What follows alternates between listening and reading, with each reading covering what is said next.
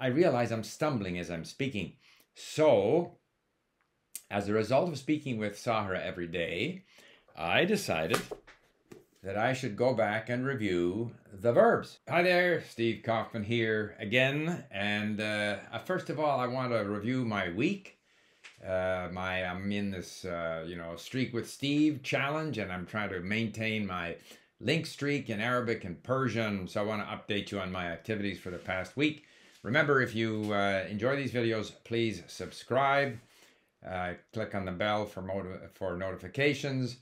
Um, you know, I'm I'm hoping, and I think the reaction I get from many of my viewers is that uh, my videos do encourage them in language learning. I think it's very important for people to be encouraged.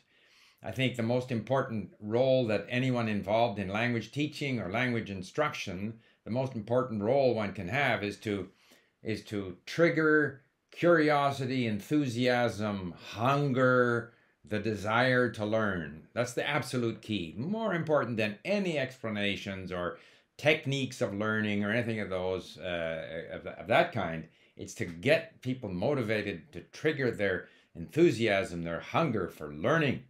So I had my week uh, in Persian, in Farsi, in Persian, and every day I spoke with my tutor, Sahra, in Iran, who is in the town of Rasht in Gilan province in northern Iran, and she showed me some pictures from there, and it looks semi-tropical, uh, quite unlike the image that we normally have of Iran as sort of a very, you know, dry uh, climate.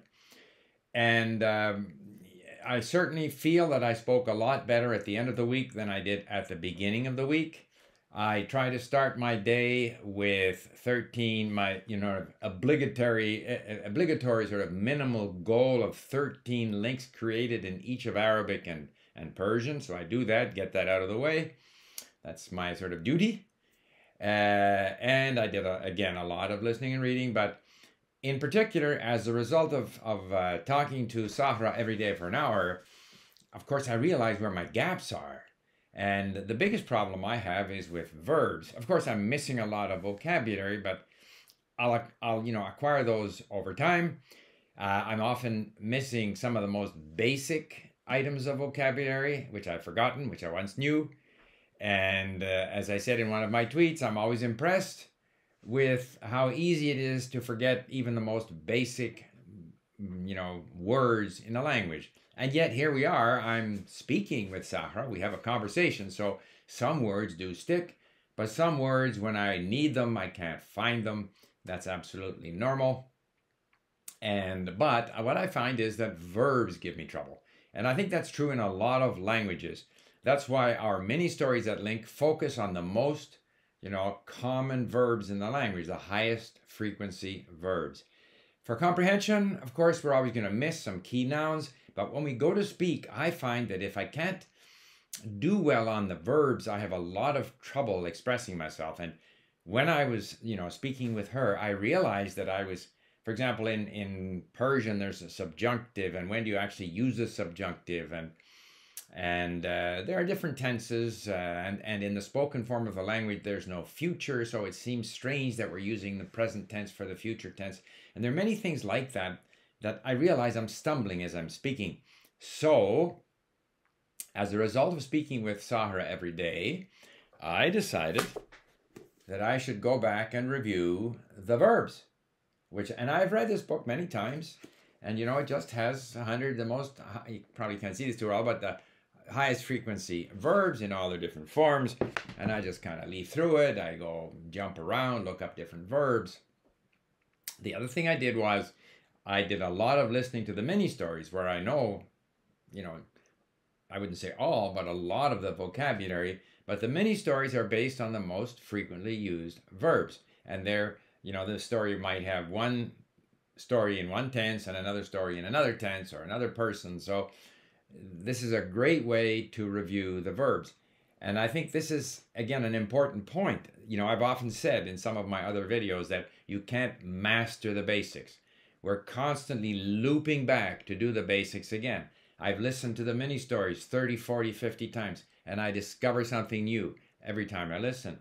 So, uh, to me, language learning is a matter of constantly looping back we push forward into new content uh, in order to acquire, more vocabulary, but at the same and improve our comprehension. But at the same time, in order to be able to talk, we have to be able to use the word, the verbs rather. And so I go back to the mini stories, and there's this constant looping back and then charging forward. And of course, it helps to have a great tutor that you know triggers that enthusiasm, that hunger, uh, gets you going, uh, which is the case with Sahara. And I never have to think of what I'm going to say because she constantly asks me questions, keeps me going. I don't have to worry. What are we going to talk about? That's her problem, not my problem. And I know that she will get me talking. And she's a, a wonderful tutor because she not only has created content for us at LingQ uh, on the history of Iran, on the cuisine of Iran, on so many different things. Right now, she's done one on the famous Iranian movie directors. And she's even found, she sent me a 30 minute sound file from one of the famous movies. Farhadi is a famous director, and he has this movie called The Salesman. Um, for Furushogor, maybe Furushande. I don't remember. Uh, I don't worry about what I can't remember. And uh, I think it is. But but so then the sound file is so full of car noises and door slamming and other miscellaneous noises that it's not great listening all by itself because it's not sufficiently word rich. And I think this is often the case with movies. Movies again stimulate you; they create that hunger. You want to learn the language. Uh, I'm enjoying watching Danish, you know, the the hotel But in terms of really working on either verbs or increasing your vocabulary, uh, I find that uh, audio content that's richer, you know, denser in terms of words is more effective. Anyway, that's what I've been doing. So I wanted to update you on my week two of my challenge. I think I'm keeping up with my streak. It's a low bar, 13 LingQs created every day. Uh, typically, I'm creating, if it's the language that I'm on for that week, I'm creating, you know, 50, 60 at least. Uh, next week, I'm into Arabic, uh, and I'm hoping to be talking every day with Mohammed. Uh, I sometimes get very kind offers from people uh, who say they'll help me in my Persian or my Arabic. Uh, right now, I'm kind of committed to those tutors and don't have a lot of time to get involved with other people in those languages because I also have other things to do. The last two days, I played golf with, with my wife and we did a lot of cleaning up uh, after our renovations in the kitchen. So there's always lots of stuff to do. Uh, but I have my routine in Persian and Arabic, and that's what I'm kind of sticking to.